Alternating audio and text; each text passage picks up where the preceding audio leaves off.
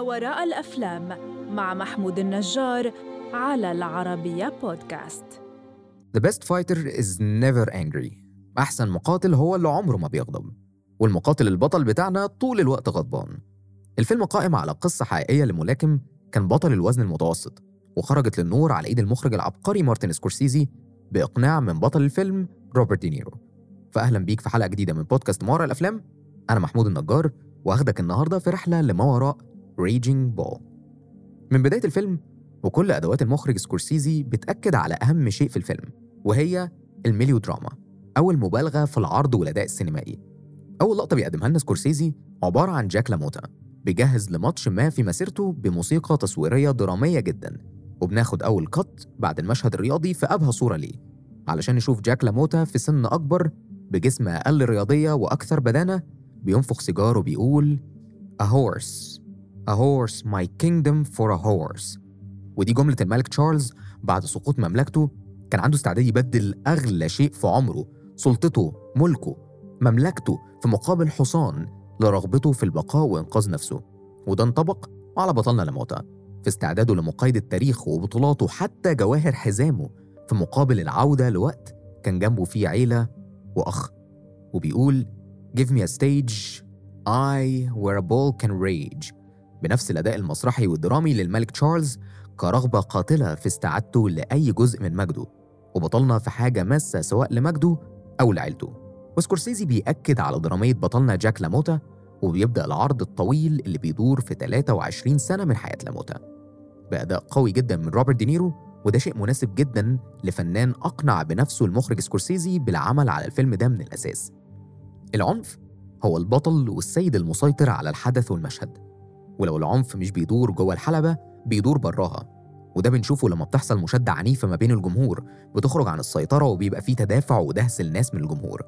ومن عنف الحلبة وجمهورها لعنف جاك لاموتا جوه بيته نفسه وكل حاجة لدرجة شكل أكله. وده بيظهر لنا في مشادة بتحصل ما بين لاموتا ومراته الأولى على درجة تسوية اللحمة. وبيقول لها إنها لو فضلت تسوي اللحمة أكتر من كده يبقى إيه فايدة وجودنا أصلا؟ وهنا بنعرف إن عنف ووحشية لاموتا ملهاش أي حدود معينة. وإنه نوعا ما عايش للألم سواء ألمه الشخصي أو ألم البشر اللي حواليه.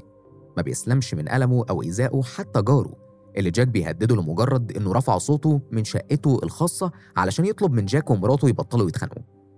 وسط الأحداث العنيفة دي بتظهر مشاهد هادية بيقدم فيها سكورسيزي فيكي أهدى وقت لجاك لاموتا بيبقى مع أول ظهور ليها عند المسبح وأول تفاعل منهم بيتم على إيد أخوه. بيعرف جاك بفيكي في مشهد هو الأهدى في حياة لاموتا بيسلم عليها بمنتهى الرقة من ورا سور شبكي بيفصل محيط المسبح عن الشارع وبيدعوها إنهم يتمشوا سوا بعربيته. بعد أكتر المشاهد هدوءا ده هنرجع تاني لحلبة الملاكمة علشان نشوف أول فوز حقيقي للاموتا ضد روبنسون وتسجيله الأول هزيمة ليه كمحترف. وبتستمر الأحداث علشان نشوف تطور حياة لاموتا من خلال تطور علاقته بفيكي. بيمر شريط طويل بيمثل منحنى الصعود في حياة لاموتا وفيكي وأخوه بيجمع ما بين مشاهد زواجه من فيكي واستقراره وإنجابهم لأطفال. ونفس الشيء في حياة أخوه وما بين مشاهد الحلبة. عرض شريط الذكريات نفسه كان مهم جدا في سير أحداث الفيلم. ما بين مشاهد سريعة بتعرض شكل حياتهم ومشاهد بطيئة بتصور عنف لاموتا في الحلبة. ففي آخر الشريط بنلاقي إن عدى وقت طويل قوي من حياة لاموتا وفيكي وأخوه في وقت قليل جدا. كل مشهد في الفيلم بيوصلنا نتيجة واحدة بس وهي إن سكورسيزي بيرسم لوحة كاملة من العنف لشخص عنيف والعنف هو تعريف الوحيد. لدرجة إن المشاهد اللطيفة قليلة جدا مع فيكي هتفضل في دماغك لأنها غريبة قوي. وفي مقابل مشاهد العنف اللي في الغالب هتتلخبط فيها. هتخرج من الفيلم مش فاكر هو ضرب أخوه أو منافسيه في الحلبة أو فيكي نفسها كم مرة بس هتفضل فاكر مشهده اللطيف وهو بيتعرف على فيكي. ده غير إن أحداث العنف متسارعة جدا في مقابل مشاهد التصوير البطيء اللي بنشوف فيها غيرته على فيكي مثلا. المخرج استخدم السرعة والبطء في التصوير والمونتاج كويس جدا. إنه يحفز في دماغك مشاهد معينة ويأهبك المشاهد تانية. وده كان سبب مهم جدا إن الفيلم فاز بجائزة أحسن مونتاج. بعد منحنى الصعود السريع جدا اللي بيكلل بفوز جاك لاموتا على سيردان وأخيرا اقتناصه لقب بطل الوزن المتوسط وفي نص الفيلم بالظبط بيبدأ منحنى الهبوط بشكل أبطأ. المسمار الأول في نعش هبوط جاك كان قطع علاقته بأخوه وده بعد مشادة عنيفة جدا ما بينه وما بين أخوه بسبب اتهام جاك ليه والفيكي بالخيانة. بيحصل حدث صغير ممكن تكون بتعتبره محاولة لعودة الصعود وهو فوز لاموتا على دوتيلا. هنا فيكي بتحاول تصلح علاقة لاموتا بأخوه بس لاموتا الشخص اللي ظهر عنفه على الجميع عمره ما اعتذر. كان بيكتفي بمحاولات تقرب للأشخاص اللي بيأذيهم. فالمشهد بيخلص إن لاموتا ما بيعتذرش فعلا وبتظل علاقته بأخوه مقطوعة. وهنختم محاولات فوز لاموتا في الحلبة بهزيمة ساحقة في الجولة 13 قدام روبنسون. وهنا هنشوف شكل مختلف تماما للاموتا وهو الشكل الأقرب ليه في مشاهد الكازينو في أول الفيلم. لاموتا قدام مسبح مع عيلته زوجته وأولاده وبيعمل تصريح صحفي بيقول فيه إنه مستعد أخيرا للتقاعد. بيكمل المشهد ظهوره في كازينو قدام جمهور وهو بيلقي جملة هي جزء من نفس جملته في المشهد الافتتاحي. So give me a stage so the ball can rage. جاك لاموتا الغاضب بقى مجرد شخص بيلقي دعابات وبيلف على ناس مختلفة من جمهور الكازينو الخاص بيه.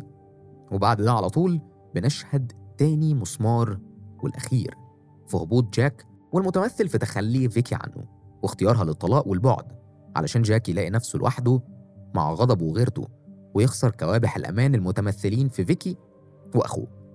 جنب عرض جاك كان مستوى ذكائه قليل وما بيحسبش خطواته والوقت هو الشخص الأول والأخير في القرار فبيستمر في سلسلة من القرارات الحمقاء اللي هتوصله للسجن والوحدة وبطل الوزن المتوسط مش قادر حتى يدفع الكفالة اللي ممكن تخرجه أو حتى قادر يوكل محامي وده اللي هيوصله لإن هو يبيع الجواهر اللي كانت موجودة على حزامه حزام بطل الوزن المتوسط وبعد أحداث مش واضحة بيخرج فعلا وبنشوفه في كازينو تاني بس المرة دي مجرد عامل أمن في الكازينو وهنا بيظهر لمرة أخيرة أخوه فبيستأذن الفنانة الاستعراضية اللي هو شخصيا مسؤول عن حمايتها وبيتجه لأخوه في محاولة للصلح بس محاولة متأخرة وناقصة جدا.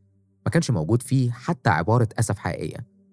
وبعدها كمشهد ختامي بيأكد بيه سكورسيزي تاني على مدى درامية بطله بيظهر لموتها قدام مراية بيلوم أخوه لأنه أخوه ولأنه في نظره اتخلى عنه. الفيلم رغم إنه تعرض لمهاجمات كتيرة جدا في أول عرضه وده بسبب مشاهد العنف الكتيرة قوي فيه لكن الفيلم حاليا واحد من أهم الأفلام في تاريخ السينما.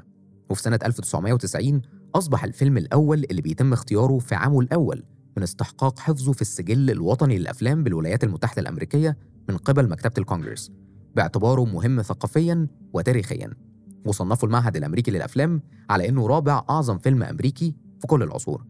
الفيلم كمان قدم روبرت دينيرو الحائز على جائزة أفضل ممثل عن الفيلم ده وده بسبب المجهود الكبير وجودة تمثيله الممتازة.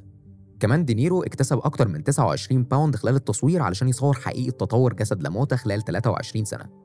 بس في خلال مدة الفيلم اللي على الشاشة ما بتتعداش الساعتين.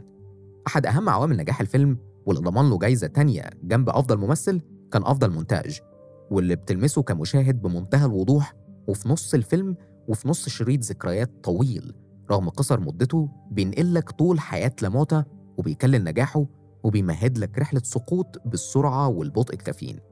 وأخيرا كل اللي محتاجه في الوقت ده إنك تشوف الفيلم لو ما شفتوش ولو شفته شاركني رأيك فيه. وإزاي شفت شخصيات الأبطال.